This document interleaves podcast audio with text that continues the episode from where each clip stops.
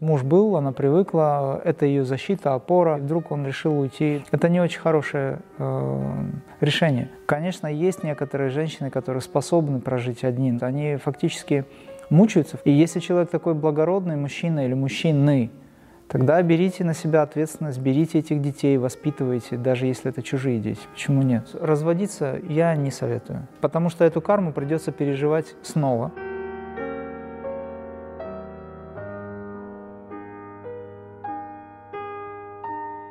Если вот э, у людей складываются такие ощущения, что они не хотят уже быть вместе, э, стоит ли им э, разводиться, расходиться, продолжать каждую свою собственную жизнь, либо необходимо сберечь этот союз? Вопрос касательно развода, он достаточно популярен в современном мире, к сожалению. Если говорить о том, что мужчина взял ответственность за женщину, и когда он ее брал, он должен был думать, прежде чем совершить это действие. К сожалению, не у всех э, такой механизм, как думание или чувствование, он развит. Да? И зачастую люди ведутся на эмоции, путая это с любовью. Идет подмена истинной любви эмоциями. Эмоции неплохо, они должны быть чистыми, они должны быть праведными, чистыми, но путать это и выдавать это за любовь ну, не очень хорошо, потому что зачастую они заканчиваются. Эмоциональный план очень мобильный, у него период всего э, короткий лунный цикл, образно говоря, это 7 дней всего. 7 дней он в одном состоянии, и так и так. Просто пример такой. 7 дней, потом другое состояние. И 7 дней он любит, а 7 дней он уже не любит. Это бывает за секунду происходит. Вот как дети, например. Они нестабильны. Они могут смеяться, тут же заплакать, опять смеяться и так далее. То есть а, нет еще контроля. Вот, к сожалению, эта модель, она передается уже и во взрослые тела тоже, сохраняется точнее. Поэтому человек, который взял на себя ответственность за женщину, он ее должен нести. Не делать поспешных выводов и не делать резких движений, что называется. Если ты женат или вышел, вышла замуж, то будь добра или будь добр, а, неси это в какой-то степени тяжкое бремя для тех людей, кто не хочет. Вот. А лучше всего найти способ найти отношения, да, то есть а, действительно попытаться понять, ты же ведь любил этого человека, куда же все девалось, как же можно так все взять и сразу. Есть ощущение, что мне больше не хочется, но это же эго не хочет. Оно не хочет нести ответственность, оно не хочет э, отвечать за свои действия, оно не хочет скажем так, быть там, где ему надоело. Оно хочет чего-то нового. То есть умы так поступают людей, эго так людей поступает, им хочется что-то новое. Но если ты хочешь чего-то нового, тогда ты должен найти это новое в том, что уже существует для тебя, потому что всегда новое состояние, всегда новые ощущения, они прямо здесь присутствуют. Людям не хватает вот этой духовности. Если ты чувствуешь, что ты разлюбил человека, это не значит, что надо разводиться, ты же должен помогать ему. Ну как женщине одной, допустим, остаться без мужа? Вот муж был, она привыкла, это ее защита, опора, в конце концов он ее обеспечивает, она для него старается, и вдруг он решил уйти, допустим, от нее. Это не очень хорошее э, решение. Конечно, есть некоторые женщины, которые способны прожить одни, но они, они не страдают, они фактически мучаются в какой-то степени, а есть матери-одиночки. И если человек такой благородный, мужчина или мужчины, тогда берите на себя ответственность, берите этих детей, воспитывайте, даже если это чужие дети. Почему нет? Мы говорим о том, что нужен, допустим, э, нужно поднять вопрос о том, чтобы детей из интернатов забрать. Но здесь есть дети еще не только, еще не будучи в интернате, скажем, матери-одиночки есть. Если вы хотите помогать миру, хотите быть выраженным, как, скажем так, как принцип служения, сострадания, не обязательно жениться на женщине, но вы можете помогать ей. Вы можете помогать ребенку, который нуждается, там, обеспечить ему, допустим, а, какие-то условия создать, обеспечить его а, хорошим обучением, образованием, помочь ребенку поступить, к примеру. Это чужой ребенок, да, но можно так сделать. Научить его встать на ноги, обучить его чему-то. Это было бы хорошо в обществе. Ну и так, возвращаясь к тому, о чем вопрос, разводиться я не советую, потому что эту карму придется переживать снова. И, как правило, вы знаете, очень часто бывает, что с одной девушкой или женщиной или с одним мужчиной не получилось, находится второй, модель повторяется, потому что на одни и те же грабли приходится наступать, потому что не отработана первая. Эта карма, она никуда не делась, эта программа, она переносится на другое. Если вы хотите избавиться от этого всего, нужно подойти к этому с духовной точки зрения. Научиться любить. Разводиться, я считаю, я уже где-то это говорил, разводиться могут только те, кто очень хорошо друг друга любит и уже отдали друг другу все, у них никаких вообще претензий нет, никаких обид, ничего, прекрасные отношения, дружба. Это новый уровень. Но тогда и смысла нет разводиться, можно жить дальше. Если говорить о том, что жизнь становится невыносимой, и это вредит уже душе, вредит физическому существованию, то, конечно, надо уходить от этого всего. Но когда человек уходит от этого всего, это самая крайняя крайность, то, что мы сейчас обсуждаем. Такое, к сожалению, есть, да, и, может быть, не так много, слава Богу, но есть. Не так часто. Если такое происходит, то надо уходить, потому что это вредит собственному развитию собственной жизни. Но при этом, когда человек уходит, принимает решение все-таки жизнь невыносима, я ухожу. Не должно быть никаких обид, не должно быть никаких зацепок, которые могли бы сохранить эту программу, потому что за это придется еще и отвечать тоже. То есть если человек уходит с обидой или с э, ненавистью, то значит он не принял ситуацию, и он может попасть в эту ситуацию снова, либо в этой жизни, либо в следующей. Потому что человек, который так себя ведет,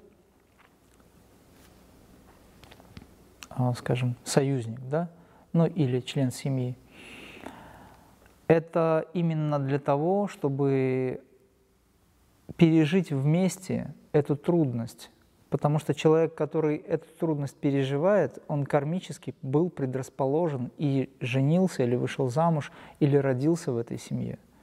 И такая жена или муж должен сделать все возможное, должны, это долг перед семьей, все возможное, чтобы все-таки помочь избавиться от этого всего. Но если это невозможно, тогда надо, конечно, поблагодарить и с этой благодарностью пожить отдельно. Все это вместе указывает на то, что нам надо научиться быть терпимыми ко всему, в принятии и в приятии находиться. Если такое происходит с нами, значит оно для чего-то нужно. А для чего? Нам нужно разобраться в этом самим, внутри. Для этого есть самоисследование. Мы это называем медитацией. А расскажи, пожалуйста, э, какими качествами должны обладать в семье муж, отец, жена, мать? Муж должен быть универсальным, так же, как и жена должны быть универсальны. То есть есть три энергии. Энергия, которая формирует, создает. Энергия, которая трансформирует, но иногда ее называют не очень хорошим словом, разрушает. И энергия, которая созидательно балансирует. То есть муж должен всегда управлять этими энергиями, управлять этой стихией, поскольку он главный, как творец. Женщина должна, или я когда говорю должна, но, собственно, это внутреннее состояние, она должна так чувствовать, да, что она, являясь э, некой такой проявленной творческой силой, является продолжением вот этой вот возвышенной э, творческой силы самого аспекта мужского начала. Как правило, женский треугольник, энергетический треугольник, он смотрит вниз. Мужской треугольник смотрит вверх. И тогда появляются два треугольника, вверх и вниз. Звезда Давида ее называют еще. Но это не совсем звезда Давида, она до, до Давида она уже была, эта звезда. Это два творческих треугольника, это нисходящие потоки и восходящие потоки. Мужчина, как воздушный шарик гелевый, всегда тянется вверх, а женщина – это та ниточка, которая удерживает этот шарик вниз. Образно говоря, привнесение вот этой вот очень высокой творческой силы божественности в жизнь. Мужчина – это творец, женщина – это хранительница этого творения. Мужчина – это охотник, женщина – женщина – это та, кто принимает дары богов когда мужчина возвращается с охоты с чем-то, да? С тем, что делает жизнь их прекраснее, то есть они выживают, образно говоря. Мужчина – это тот, кто несет эту программу, творческую силу, тот, кто ведет за собой семью. Женщина – это та, кто вторит этой программе, этой творческой силе и создает условия, при которых сама божественная энергия может быть выражена в семье. То есть это Вселенная. Я сейчас просто собираю, так скажем, в кучу некоторые доводы да, свои, которые могут дать понимание, как вообще жить нужно. Но внутренняя жизнь семьи в большей степени зависит от женщины. Потому что именно она является хранительницей вот этих божественных знаний, и именно она способна эти знания явить в свет, точно так же, как она являет детей – как энергию. Да? Эта энергия стала ребенком, новая вселенная рождается.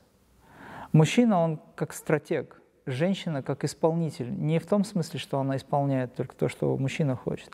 Она исполнитель вот этой божественной стратегии, она притворяет это в жизнь, она создает, она материализует. Это шакти. Благодаря этой энергии Шива что-либо может делать. И если этой энергии нет, он ничего не делает, да его и нет, собственно. Его невозможно увидеть именно увидеть вот эту творческую силу можно благодаря женскому аспекту. Поэтому это две энергии, которые, в общем-то, одна без другой не существуют. Потому что весь мир дуален. Поэтому есть мужчина и женщина. Были расы раньше на Земле, которые в себе сочетали мужское и женское начало в одном аспекте. Ну а как им в быту сосуществовать, это уже дело, как говорится, творчества, опять же, и нужно изучать на эту тему. Мы просто сейчас не найдем столько времени, чтобы описать все, что может сделать женщина и что должен делать мужчина. Я скажу только лишь, что существует как минимум около 100 пунктов, которыми должны обладать и мужчина, и женщина в помощь друг другу.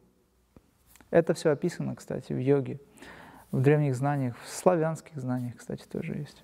Что делать, если нет влечения, и, и, ты, и ты засматриваешься на сторону, на других мужчин, женщин? Если нет влечения, это может быть связано с болезнью.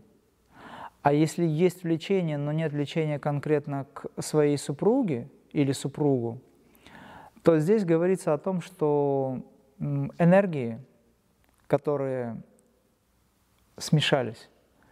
Вы уже их, э, скажем так, познали, и это проблема ума. Вы не видите в этом человеке духовное, вы видите в этом человеке только объект э, вожделения. И когда он надоедает, вы тогда ищете другой объект. Это проблема ума, это проблема нечистого ума. Вот в чем дело. Когда вы любите человека, по-настоящему, то независимо от того, какая его внешняя форма, вы эту любовь ощущаете. Тогда надо любить более глубоко. Не поверхность, не ракушку, не тело, потому что все тела меняются. Нужно работать э, со своим умом, со своим сознанием в направлении, что старость приходит ко всем, и тела в любом случае будут изменены. И хотите вы того или нет, э, и вы будете меняться со временем, и ваш э, союзник, муж или жена будут меняться. И, конечно, он будет смотреть на другие объекты, потому что ему навязывают эту концепцию. Это телевизор, это реклама, это все что угодно. Вы знаете, почему возникает такое безудержное влечение у молодых сейчас? Как минимум, потому что они отравлены. Они отравлены не только ментально, они отравлены телесно, микроэлементарно. Они отравлены, потому что с э, продуктами поступают яды. Эти яды в крови гуляют по телу и очень сильно раздражают э, половые центры, чувствительные нервы и бьют по половым чакрам, ну, по нижним чакрам, образно говоря. И тогда у людей возникает вот это вот чувство. То есть это раздражение нервных окончаний, связанных с центрами половыми.